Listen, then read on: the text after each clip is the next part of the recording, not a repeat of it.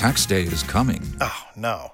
But if you sign up for Robinhood Gold's IRA with a 3% match, you can get up to $195 for the 2023 tax year. Oh, yeah. Sign up at Robinhood.com slash boost by tax day to get the biggest contribution match on the market. Subscription fees apply.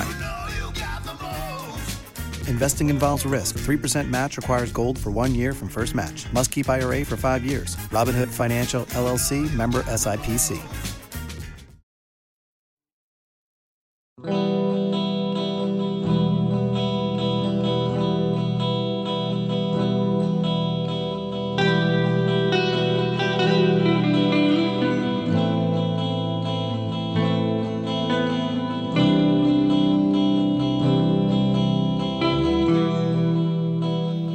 1990s, Jonathan Demme directed the film Philadelphia about the AIDS epidemic of the 80s and early 90s. Needing a rock song to open the movie, he approached Bruce Springsteen. The boss had previously written an unfinished song about a friend who had died, and he went to his home studio, and with just a drum machine and no musicians, he quickly crafted a demo. Thinking the song's rock beat didn't mesh well with its plaintive lyrics, Springsteen nonetheless sent it to Demme, who loved it, and the song would go on to win an Academy Award and become an anthem for those who had lost their lives or their friends to AIDS. I was bruised and battered, I couldn't tell what I felt. I was unrecognizable to myself. I saw my reflection in a window and didn't know my own face. Oh, brother, are you gonna leave me wasting away on the streets of Philadelphia? And the music video for the song works just as well as the opening of the movie, with Springsteen serving as our tour guide as he takes us around Center City, Independence National Historical Park, Northern Liberties, South Philly, the Barrio, Rittenhouse Square, and finally, the Camden Riverfront. When Springsteen sings about being bruised and battered and unrecognizable, he's talking about someone ravaged by HIV AIDS, but he could just as easily be talking about the city of brotherly love. By the early 90s, William Penn's dream of creating a city that would not bring the horrors of European urban life to the shores of the New World had turned into a nightmare. It was a nightmare that disproportionately impacted one population African American men. In an influential 2015 piece for the New York Times, researchers wrote about the 1.5 million missing black men, including 36,000 in Philadelphia, or 42.8% of that population. These are men who either died or were incarcerated. Some were the victims of HIV/AIDS. Some were the victims of drugs or the war on drugs. Others were gang members or the victims of gang violence. And then there were those who were wrongfully convicted. In the Terrence Lewis series, we took you down Sansom Street, one of the streets of Philadelphia, or in his case, West Philadelphia. Now we're taking you back east in that same street to the Rittenhouse Square neighborhood that Bruce Springsteen walked in this video to tell you the story of Chester Hollman III, another young African American man who we believe was wrongfully convicted.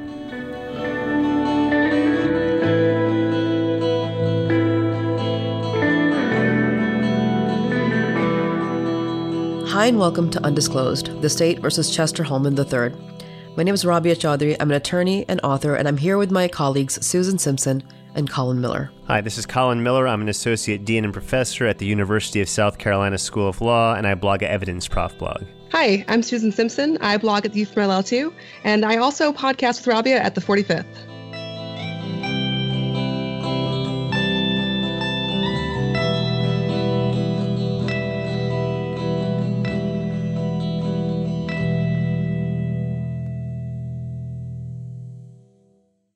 A little after 1 a.m. on August 20th, 1991, a flurry of calls came into the Philadelphia Police Emergency Call Center. Between 101 and 9 seconds and 102 and 45 seconds a.m., in the span of about 90 seconds, seven different people called to report that someone had been shot in the Chestnut and 22nd Street area. Some of the callers saw nothing, and they heard only screams coming from the street. Others heard a gunshot, and yet others saw someone down on the ground and people running from the scene. One caller had the most vital information. He was calling from the Quaker City Cab Company, and one of their drivers had not only witnessed the shooting, but also saw and followed the getaway car used by the perps. He could describe it almost perfectly a large white Bronco type of truck. And jackpot. He even knew the first three digits of the license plate YZA. By 1:05 a.m., the police had pulled over a white Chevy truck with two young black people in it, a man and a woman. that they took back to the scene of the crime. Numerous other witnesses to the shooting were gathered at the scene. The police also drove the car that they found the suspects in, which turned out to be a Chevy Blazer and not a Bronco, for those witnesses to identify. It had the same three digits on its tags as reported by the cab driver YZA. The police had apprehended the suspects within four minutes of the crime, which was now no longer just a shooting. The victim had died, and the cops now had a homicide on their hands. And within 24 hours of the murder, they had a confession by the young woman who was in custody, and they filed homicide charges against the man who had been with her when they were pulled over 21 year old Chester Hollman III. With a slew of eyewitnesses, the getaway car, and a confession, it couldn't have been an easier case to close for the cops. So, what happened that warm August night? Who got shot? Why? And how? As far as the crime goes, this was a basically a, a street robbery of a Penn grad student, was a foreign student, uh, a young man from uh, from South Korea. That's Alan Tauber, a Philadelphia criminal defense attorney who has been handling this case for over a decade now. And you just heard him give a brief summary of the murder of Tae Jung Ho, which took place in about the same amount of time as it took to play that clip. It was fast, very fast. Tae Jung Ho was a 24 year old Korean graduate student who'd come to the University of Pennsylvania to study just five months before he was killed. He'd enrolled in Penn's English language program for international students, and he came from a family of educators. His father was a university professor, and his mother was a retired teacher. Learning and teaching was family tradition, and it was why Taejung traveled halfway across the world. He was smart, very smart, according to his uncle, having graduated from a top university in Seoul. On the night he was murdered, Taejung was helping his girlfriend Yunko Nihai, an international student from Japan, who was here to study ballet. They were moving her things to her new apartment that the two were going to share going forward.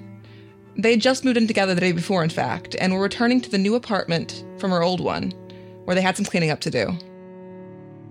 At around 1 a.m., they began walking south on 22nd Street, with Chestnut Street behind them and Sansom Street up ahead at the next intersection. They were headed up to Walnut Street, which was the street right after Sansom and one more block to the south. The area was dark with little lighting, and then it happened. Two African American men appeared suddenly, shoving Tae Young from the back, according to Yunko. Before she knew it, her boyfriend was on the ground being attacked. Yunko testified that the three men were struggling on the ground and she attempted to pull the attackers off. She was worried about her boyfriend getting hurt as he struggled because Tae Young had recently had surgical procedure on his head. But as she tried to help him, she was shoved hard by one of the men and fell to the side, landing on her hands. When she looked up, both of the men were on top of Tae Young. One, wearing a dark baseball cap, held his legs and the other leaned over his upper body. The man leaning over Taejung's face pulled out a black gun, pressed it into Taejung's collar, and fired a single round.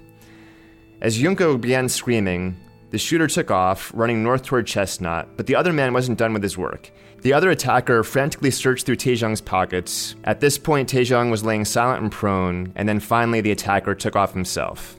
Yunka kept screaming, watching the men rifle through her boyfriend's pockets, hoping someone would hear her and come to their aid. And people did. Because that night, even though it was after midnight, the street wasn't empty. A number of witnesses saw or heard the attack, which lasted all of about 15 or 20 seconds. And even though Yunka was the closest to the crime, or maybe because she was the closest, in her police statement later that night, she says she can't recall anything the shooter was wearing, but does remember the other man wore a dark baseball cap. That, and they were both young and of medium build, those are the only descriptions she could offer.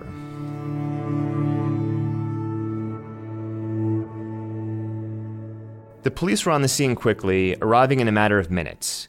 Taejung was rushed to Hahnemann University Hospital about a mile away, where he was pronounced dead. According to the story that ran in the Philadelphia Inquirer the next day, Taejung was supposed to be traveling to Los Angeles that coming weekend, his first time there, to visit his aunt and uncle. Instead, they got calls from the university authorities and the police informing them that their nephew was dead. His uncle called Taejung's parents in South Korea to tell them the news, but they didn't believe it. They didn't believe their son was dead. And his uncle, all the way out in LA, also didn't quite believe it. Still, he was making arrangements for a casket to take Taejung back home.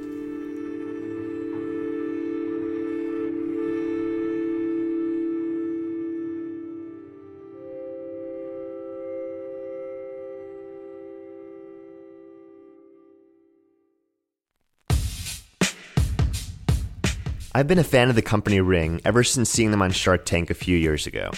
The concept is genius. If someone rings your doorbell and you aren't home or don't want to come to the front door, you can respond to the person using just your smartphone, adding a level of both security and convenience. Today, over a million people are using the amazing Ring video doorbell to help protect their homes. And now, Ring has a great new product that I was really excited to get a couple weeks ago. It's the Ring Floodlight Cam.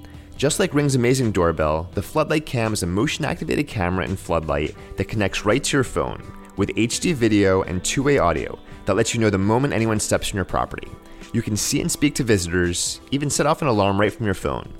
And as someone who lives basically on the campus of a major university and gets a lot of foot traffic around my house, the Ring Floodlight has been a welcome addition to my home.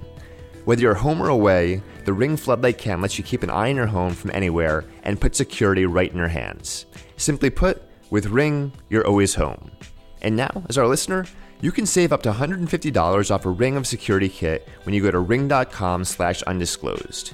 Ring.com slash undisclosed. That's ring.com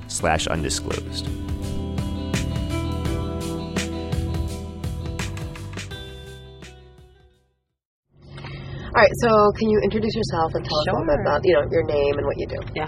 Uh, so I'm Celeste Trusty, and I'm an advocate for the wrongfully convicted and for sentencing and prison reform, uh, mostly located in Pennsylvania. And um, I am really, really passionate about Philadelphia. So Philadelphia wrongful convictions, Philadelphia uh, criminal justice reform is really what I'm passionate about. Celeste and I connected over Twitter when she reached out about the Philly cases we were covering last year. I checked out her blog, and you should too. It's called The Jury Room, and it can be found at thejuryroom.org. There, Celeste not only blogs about criminal justice in Philadelphia, but she also provides a platform for wrongfully convicted men in Philadelphia to contribute to, men that she visits, writes to, and advocates for. I figured Celeste must work for some organization, but I was shocked to find out all her work is done completely independently and unpaid.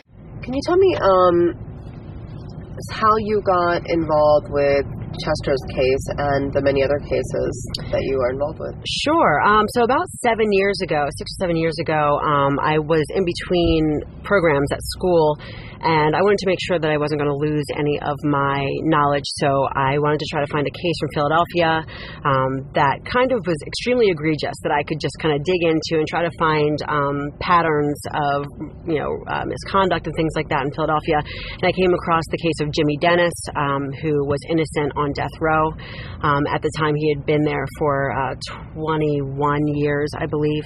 It was interesting because I was um, alive in the area at the time, and I at the time of that crime, I didn't really ever hear of his case. And knowing that I was really into wrongful convictions in Philadelphia, I was shocked that his case, which was absolutely outlandish, had not been as publicized as I thought it could be.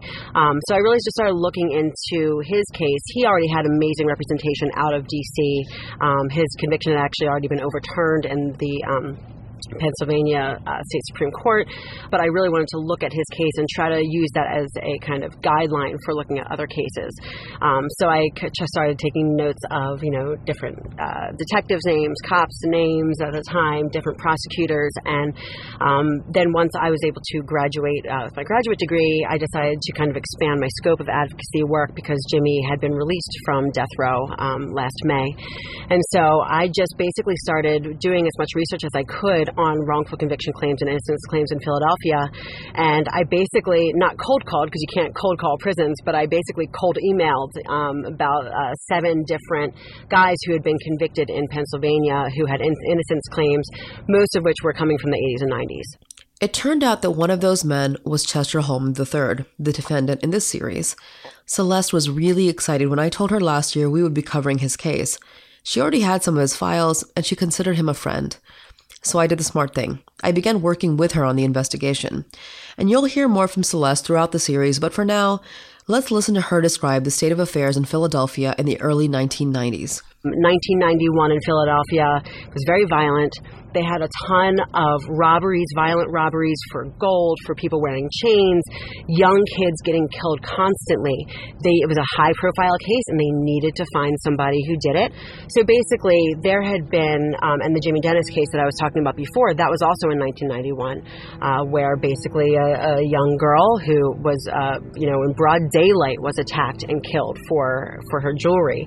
And so this wasn't broad daylight, but it was another student. Um, and it was a, it was a problem. And a couple weeks before that, um, a couple people were arrested for doing the same thing, for killing another Penn student at the time. And so it wasn't necessarily this case per se, but just the time in Philadelphia. They really needed to, you know, it was a, it was a big deal, and they needed to make the public feel safe. Celeste is right. According to the Pennsylvania Daily, in the early 1990s, Penn was, quote, an exemplar of crime ridden campus. And the crime didn't stay on campus. It extended around it to the areas students lived in in the city, and of course to the city itself. The early 1990s saw a crime wave in Philadelphia with one of the highest murder rates in the country, a country that was itself experiencing a peak in crime. In 1991, close to 450 people were murdered in the city, in one city. And Taejong was only one of three Asians to be killed in Philadelphia that year.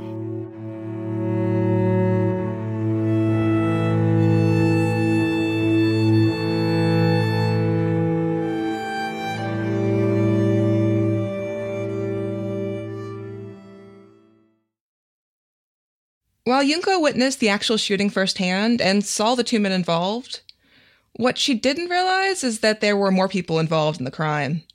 The men who attacked Taejong took off north, up 22nd Street, and then turned the corner on Chestnut. But they didn't disappear into thin air. They were picked up by a truck that was waiting for them. It was a white Chevy Blazer, although some of the earlier reports called it a Bronco. And it was driven by a black woman. The Blazer had been idling further south on 22nd before the crime, parked at a gas station, and the police were able to gather six eyewitnesses to the incident, not even including Yunko, all of whom gave statements that very same night.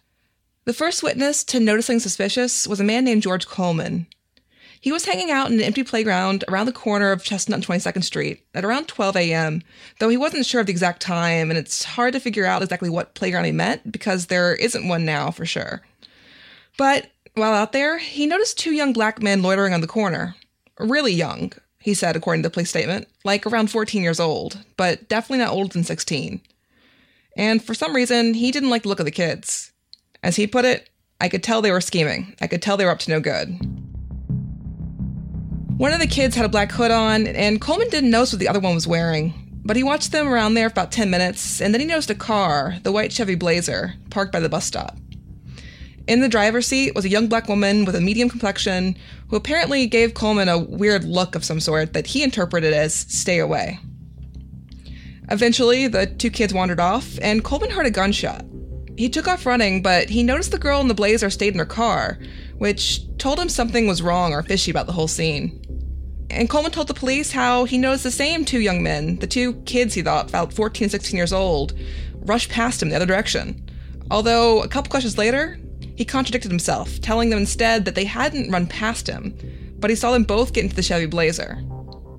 He then watched the Blazer take off and turn the corner, and he didn't see it again until not long after that, the police returned with the car. Another witness that night, one who actually witnessed the crime, was a man named Joseph Cabin. Around 12:30 a.m., Cabin was on his way to call his mother in Florida from a phone booth on 22nd Street. That booth was located between Sansom and Walnut, right next to an Atlantic gas station on the left side or the west side of the street. As he approached the phone booth, he noticed a white Chevy Blazer sitting at a gas pump, but not actually pumping gas. He walked directly past the passenger side of the vehicle, which was facing north, and got a good look at the passenger. According to Cabin, there were two young black women in the front of the car, but he didn't see the driver well, but did see that she had shoulder length hair. The woman in the passenger seat was between 19 and 21 years of age, medium complected, hair pulled into a bun. The Blazer must have driven off while he was on the phone because a little later he saw the same car driving westbound on Sansom Street, the street just north of him, turn right on 22nd Street, and then do something weird. It backed up, all the way back down to the exact same gas pump it had been sitting at earlier. Cabin was about 15 to 20 feet away at the booth, but kept turning around and noticed that no one was actually getting any gas. The car was just sitting with the engine shut off and no lights on. At no time, according to Cabin, did he see anyone else approach the vehicle. Cabin went back to his phone call and about 15 to 20 minutes later heard what he thought was a firecracker. He turned and saw a woman he thought was Korean screaming for help about a block north, close to 22nd and Chestnut. He also saw an African American male dressed in blue jeans and a bright green top standing over a man on the ground. Later, he says he didn't see the man from the front, only his back as he left the scene, but nonetheless, the perp began running toward Chestnut with a Korean woman trying to follow him. Around that same time, the Chevy that had been standing in the gas lane had pulled up past where the victim lay on the ground to the corner of 22nd Street and Chestnut. There, it slowed to a stop, and the man in the green shirt jumped in. As all this was happening, Cabin noticed a Quaker City cab which had been driving north on 22nd Street. The cab followed the blazer as it made a right on Chestnut and disappeared from Cabin's view. Cabin told his family someone had gotten shot, hung up, and told another black man who witnessed the crime to call the police. He then went over to the screaming woman and the victim and noticed blood around his neck and head area. He stayed with them both until the police arrived minutes later, followed by the same cab driver, who pulled over and told the cops where he had seen the blazer go. According to Cabin, some of the cops took off and came back about five or ten minutes later with the blazer itself, driven by a police officer. And along with the vehicle, they also had in custody a black female that Cabin recognized. It was the woman sitting in the passenger seat of the Blazer when it was parked at the gas station. Cabin was sure it was the same woman. Also, the cops had a young black man in custody with them, wearing a white shirt, green sweatpants, and a baseball hat. Cabin wasn't sure if it was the same guy in the bright green shirt he'd seen running after the shooting, but he thought maybe he had changed his clothing. So now we've got two accounts one in which there are two guys and one woman involved, and a second in which there are two women and one man involved.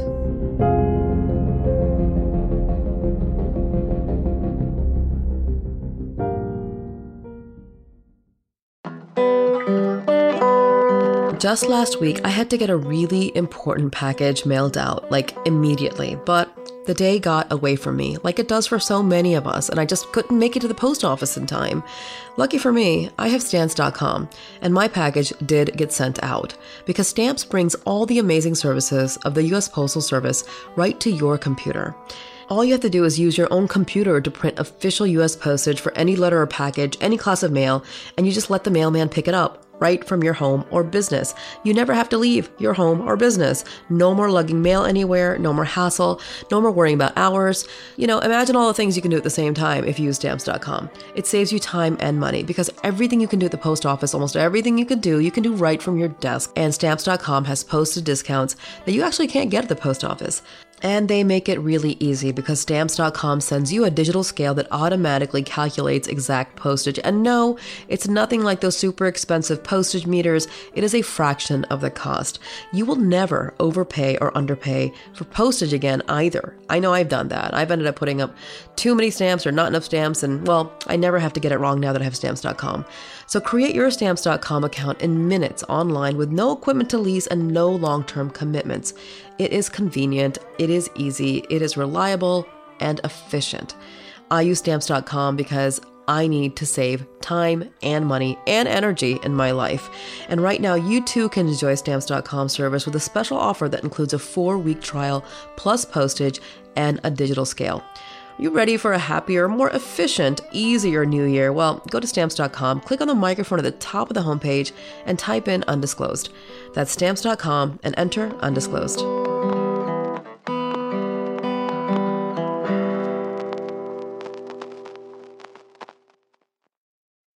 The next set of witnesses were boyfriend and girlfriend Salvatore Ginestra and Patricia Bowles.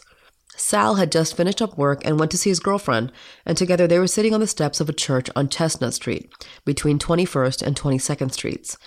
As they were chatting, Sal suddenly heard a female screaming and a cap like noise, followed by a man who came around the corner from 22nd, yelling for the police to be called. Sal began moving towards the corner and saw, as he put it, quote, an Oriental girl chasing a black man with a dark hoodie and shorts on. The man was about five seven in his early 20s and looked dark complected, but Sal admitted that it could have been because of the hood. It looked as if the man was holding something under his sweatshirt by his waist on the left side. The man crossed Chestnut, standing on the northeast corner of the intersection, and a white Jeep came around the corner from 22nd onto Chestnut and slowed to a stop right next to him. Sal then describes a second figure that he said looked like a person jumping in the back of the Jeep, but he wasn't sure if it was a man or a woman, and he couldn't describe them at all, really. But the Jeep then took off, heading down east on Chestnut, and the hooded man crossed the street again, running past Sal and his girlfriend and catching up to the Jeep around Chestnut and 21st. There, he got in the passenger side of the car, and when he did that, Sal noticed a second black male in the back of the Jeep already. Sal headed back towards the crime scene, where he found a group of people gathered around the victim and Yunko. He saw police were already on their way, and he flagged them down and told them what he saw, and that there were four people in the vehicle. He'd actually seen the female driver and the passenger, too. The driver, he said, was a young, light skinned black woman with long dark hair and what looked like a bleach streak, and the passenger was a young black woman with short hair. He waited there, and when the police returned the white blazer, he identified it as being the same one he'd seen earlier. He wasn't able, though, to identify the black man in their custody, and all he could say about the woman they brought back was that she had short hair like the passenger had seen, but he couldn't say for sure if it was the same one. Sal's girlfriend, Patricia, who is his wife today, told the police nearly the same story that same night.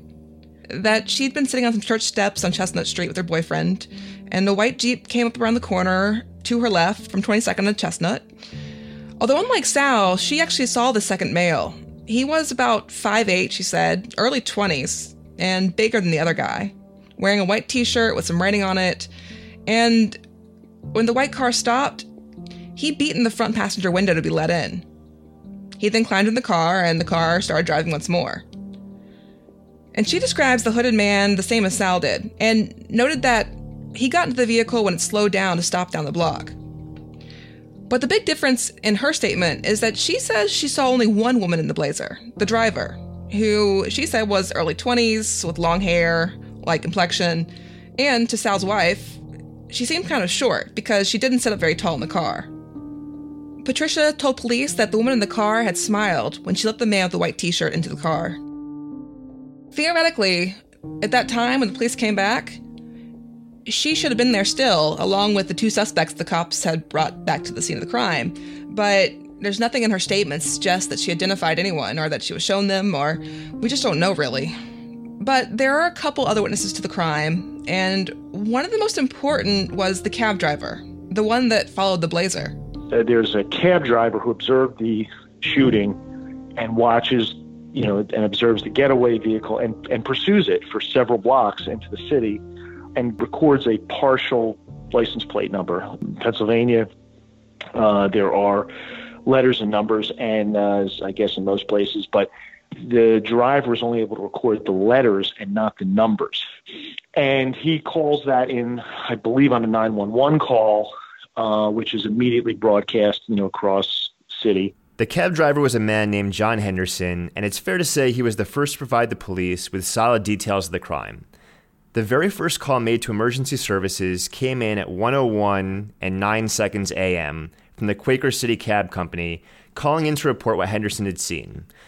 This call doesn't have a lot of details, but simply reports that their driver thinks that there's been a shooting on 22nd Street. At 102 and 14 seconds AM, about a minute later, another call comes in from the cab company, this time with some more details. Henderson had seen the guys involved in the shooting take off in a white van, turning east on Chestnut, and had gotten the first three letters of the car's Pennsylvania tags YZA. Later that night at 3:10 a.m., Henderson gave the police a full statement of what he had witnessed. According to Henderson's statement, he had been driving north on 22nd Street, approaching Sansom Street, with Chestnut still another block ahead of him, around 1 o'clock a.m., when he heard a white flash and a popping sound. He looked to the right and saw a man in a dark, either blue or black hooded sweatshirt, about 5 foot 7 or 5 foot 8 feet tall, backing up, turn around, and start hurrying toward Chestnut. At he says he saw two men, one turn around and run, and the other in the hood back up and then quickly walk to the corner. At the same time, he noticed a man on the ground and a woman waving frantically at him.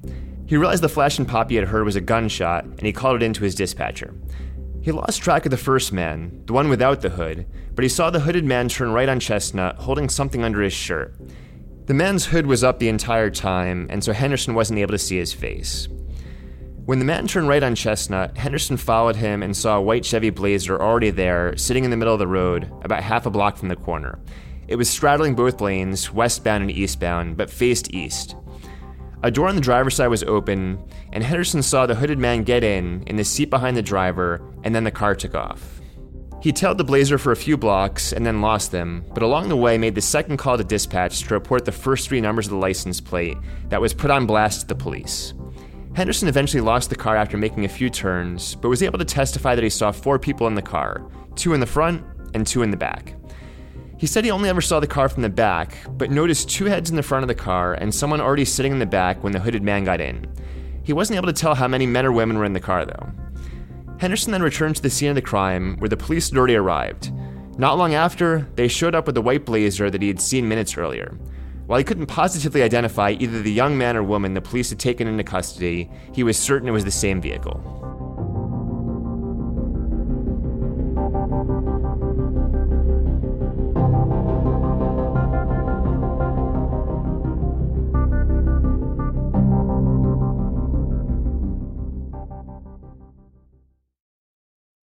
So far, we are up to five witnesses and five different accounts.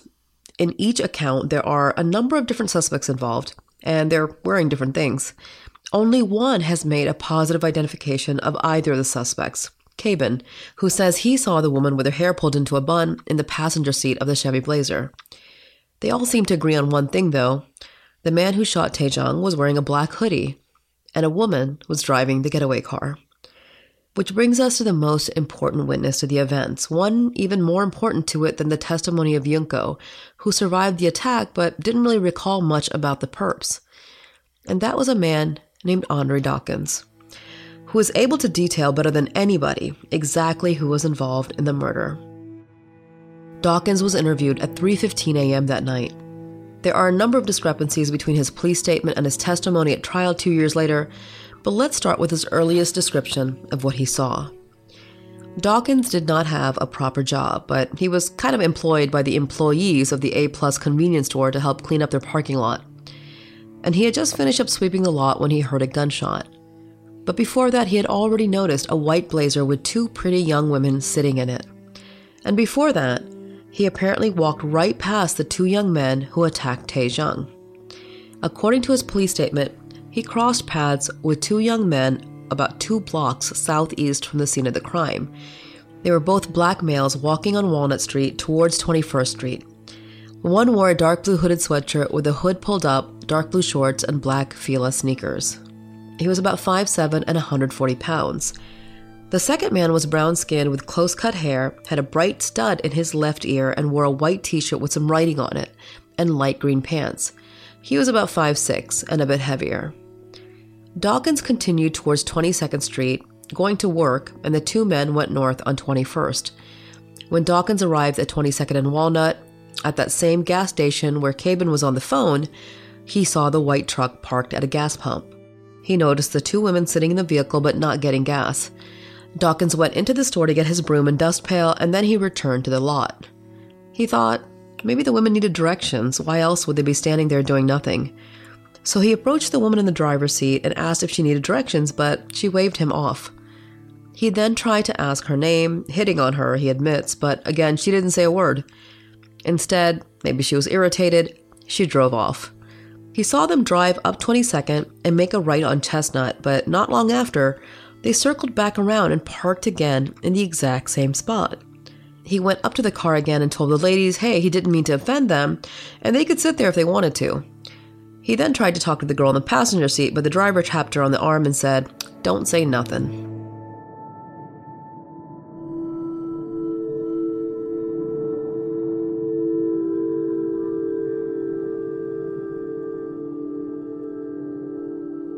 According to Dawkins, both the women were wearing white tops, and the driver was lighter complected with long black hair with a blonde streak in it, and the passenger had short hair. Both women also had some kind of bands or wraps in their heads. And according to Dawkins, the driver then drives away again, but this time only got as far as the phone booth, he said, where Cabin was making his call. Then Dawkins describes the Blazer backing up, and as it does so, it makes a beep, beep, beep noise. And then it parked right back where it had been before. Dawkins then approached the third time, he said, and yet again the car drove off, this time faster, to the corner of Sansom and 22nd, where Dawkins again noticed the same two young men he'd seen earlier, standing on the corner. Dawkins says at that point, the truck blocked the two men from his view, but he heard a pow, presumably the gunshot, and then saw the two men run north towards Chestnut, and the Blazer also headed in the same direction. He saw the man in the green pants get in the back seat of the vehicle, and the hooded man made a right on Chestnut, and the truck made a right after him. That's when Dawkins says he spoke to Cabin, who told him that a man had gotten shot. And according to Dawkins, he went over to the victim and Yunko and tried to keep her calm. And within 10 minutes, the police came back with the same white blazer he'd seen earlier, and two of the people he'd seen that night the female passenger and the hooded man in shorts. Except then Dawkins says something a bit different, just a few sentences later. He says it's not the hooded man the police have in custody, it's the guy with the green pants, and he can positively identify him. Although earlier he wasn't wearing glasses or a hat, when the police brought the man to the crime scene, now he's wearing both. 17 hours after giving the statement, the police talk to Dawkins again, and this time he's shown a photo array of young black women, and he picks one out. He says that she was the passenger in the car. That girl is Tiffany Jones. Tiffany Jones had actually already been interviewed by the police early that day, and in later episodes, you'll hear more about what she had to say.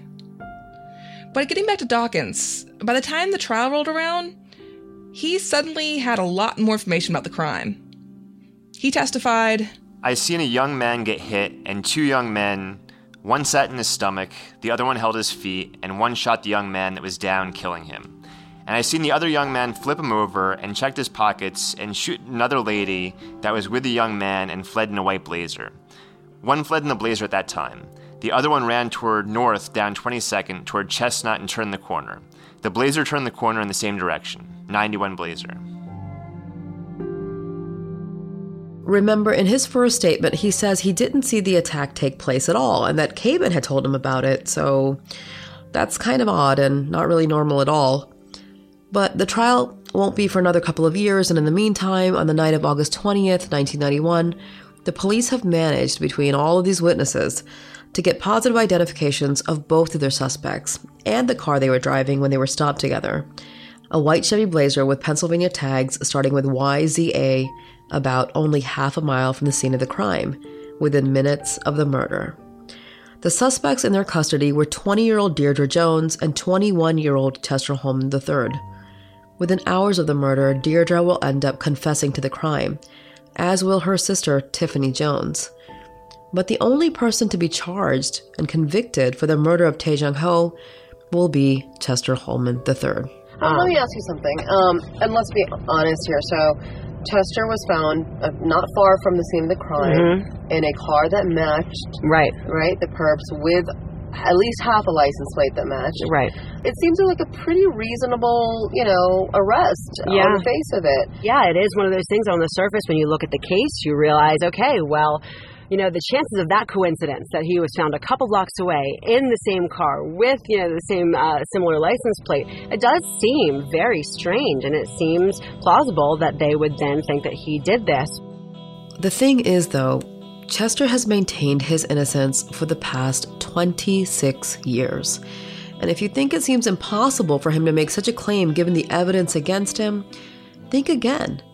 Because if there was ever a tragic set of coincidences leading to an innocent man being convicted of a crime he had nothing to do with, this is it.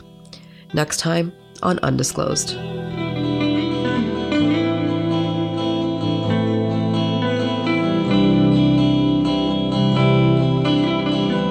A big thank you and shout out to Celeste Trusty, who is an assistant producer and lead investigator on this case with me, and also to Zachary Stern with the Pennsylvania Innocence Project. Thank you for all the work you've done in helping us research this case. Thank you to Mito Telhan, our executive producer, to Baluki for our fabulous new logo and branded graphics.